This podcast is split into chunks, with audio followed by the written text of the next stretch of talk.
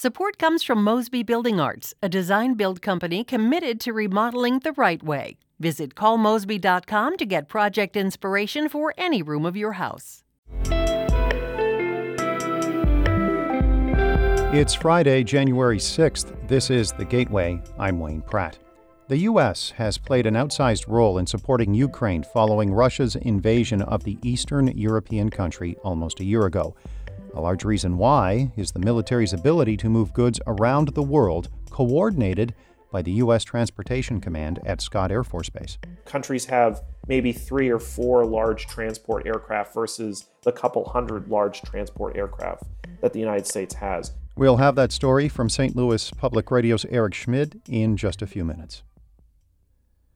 Missouri lawmakers are looking for ways to raise teacher pay. Saint Louis Public Radio's Kate Grumke reports on what school leaders are looking for now that the legislature is back in session.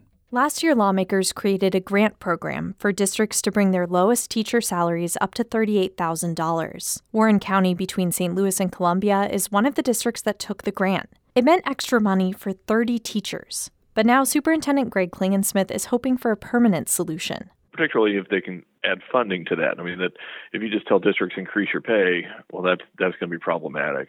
But if there's funding to help support that initiative, then absolutely it'd be wonderful. Klingensmith's district is among the one in four Missouri school districts that are on a four-day schedule, in part to try to retain teachers. I'm Kate Grumke, Saint Louis Public Radio. Child care is expected to receive bipartisan support this year in Jefferson City. Senate President Pro Tem Caleb Rowden says specifics on related bills have not been determined, but he realizes it's a key issue. This isn't a new problem. It's a worse problem after COVID. So there, there's a bunch of post-COVID new realities that we're going to have to deal with, and, and hopefully we can evolve quickly and not slowly. Senate Minority Leader John Rizzo says Democrats are still working on child care-related legislation, but are willing to work with Republicans on the issue. In-person classes are scheduled to resume at Central Visual and Performing Arts High School in Saint Louis on January seventeenth. Saint Louis Public Schools plans to restart those classes this coming Monday, but that was delayed by construction issues. In-person classes were suspended following October's deadly shooting at the school. Officials say virtual learning will continue for students who need more time away from campus. A statewide ban on selling and manufacturing assault weapons in Illinois is closer to final passage. The House of Representatives approved the measure early this morning. The proposal specifically bans dozens of weapons, along with magazines that can hold more than twelve rounds and rapid-fire devices. It also allows a court to confiscate someone's weapons for up to a year under a firearms restraining order. Outgoing House G O P leader Jim Durkin is the only Republican supporting the bill. He says A R fifteens are for war and civilians should not have them. I'm not going to move on from Highland Park, for that matter Chicago, or any other communities torn apart by these guns. People who already own assault weapons would need to register them with the Illinois State Police. This measure now moves to the Illinois Senate.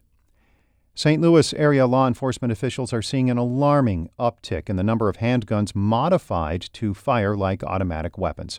Saint Louis Public Radio's Rachel Lippmann has more, and a warning, this report includes the sound of gunfire. This is what a normal handgun sounds like. And this is one of those modified guns. The conversion devices are small plastic blocks that are almost invisible when on the back of a weapon. They are usually imported from China or made on a three D printer. The Saint Louis Police Department seized four of the devices in all of twenty twenty-one, says Interim Chief Michael Sack. Already this year, they have seized three. Sack says the devices may lead to more shootings being fatal. If you're shooting somebody with thirty, thirty-five, forty, or fifty round drum, instead of hitting them two or three times, you might hit them twelve times. People using modified guns to commit violent crimes can face stiff federal sentences.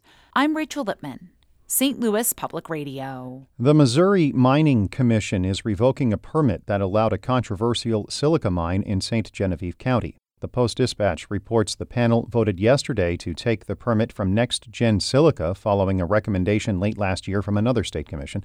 It found problems with the company's application, including whether NextGen had a legal right to mine on the property. Many residents near the proposed site opposed the plan, claiming a mine would harm the water and air. Next Gen tells the newspaper it remains confident of securing the needed permits to implement the original plan. We have plenty on the controversial mine and the opposition to it at S T L P R dot org. Search Next Gen Silica.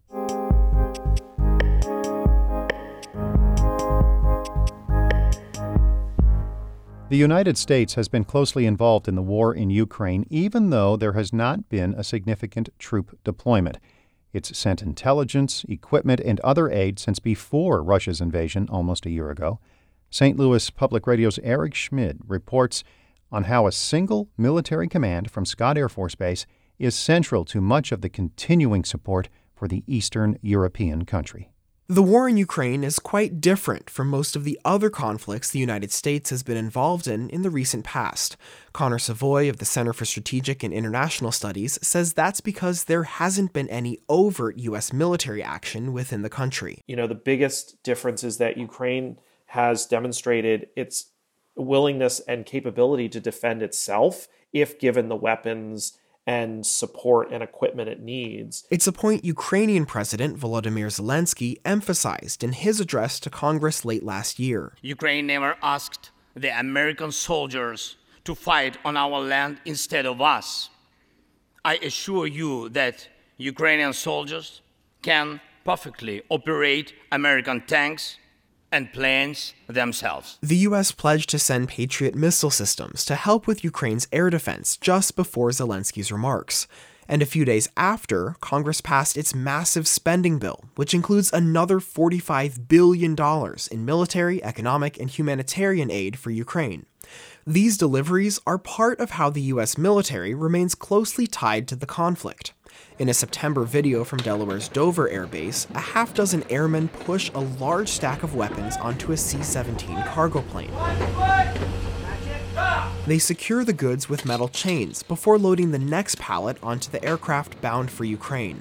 These kinds of shipments happen nearly every day. We are helping Ukraine defend itself against the naked aggression from Russia. General Jackie Van Ovost leads the U S Transportation Command, based at Scott Air Force Base in the Metro East. It handles all of the military's logistical movements, including these deliveries to Eastern Europe. Let's say the air defense systems, the artillery systems know that it came from the United States, mainly from the United States, and, and about twenty-five other countries have helped. She says her command identifies where these items are and determines how they'll get to Ukraine.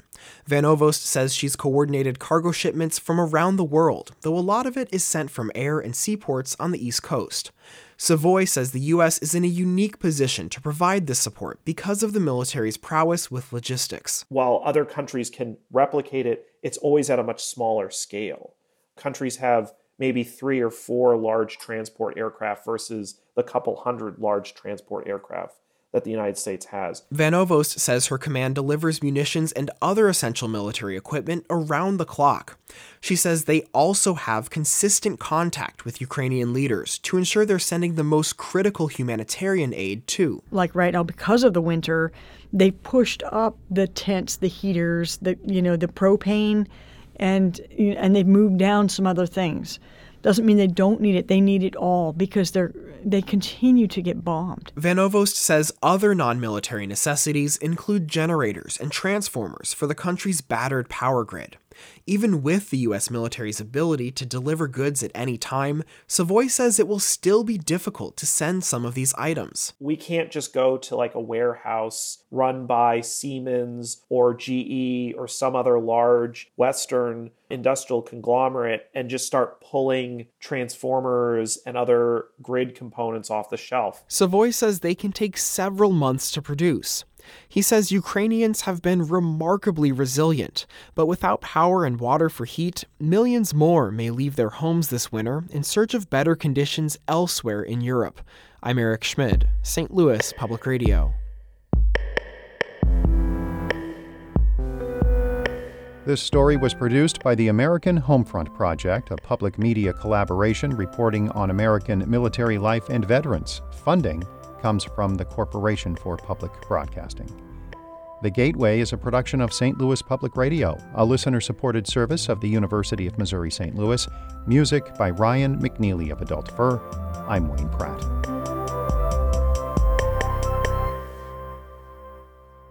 Support comes from Missouri Forest Products Association, committed to sustainable and sound conservation of the state's forests, which support more than forty-one thousand Missouri jobs, resulting in a ten billion dollars industry. choose wood dot com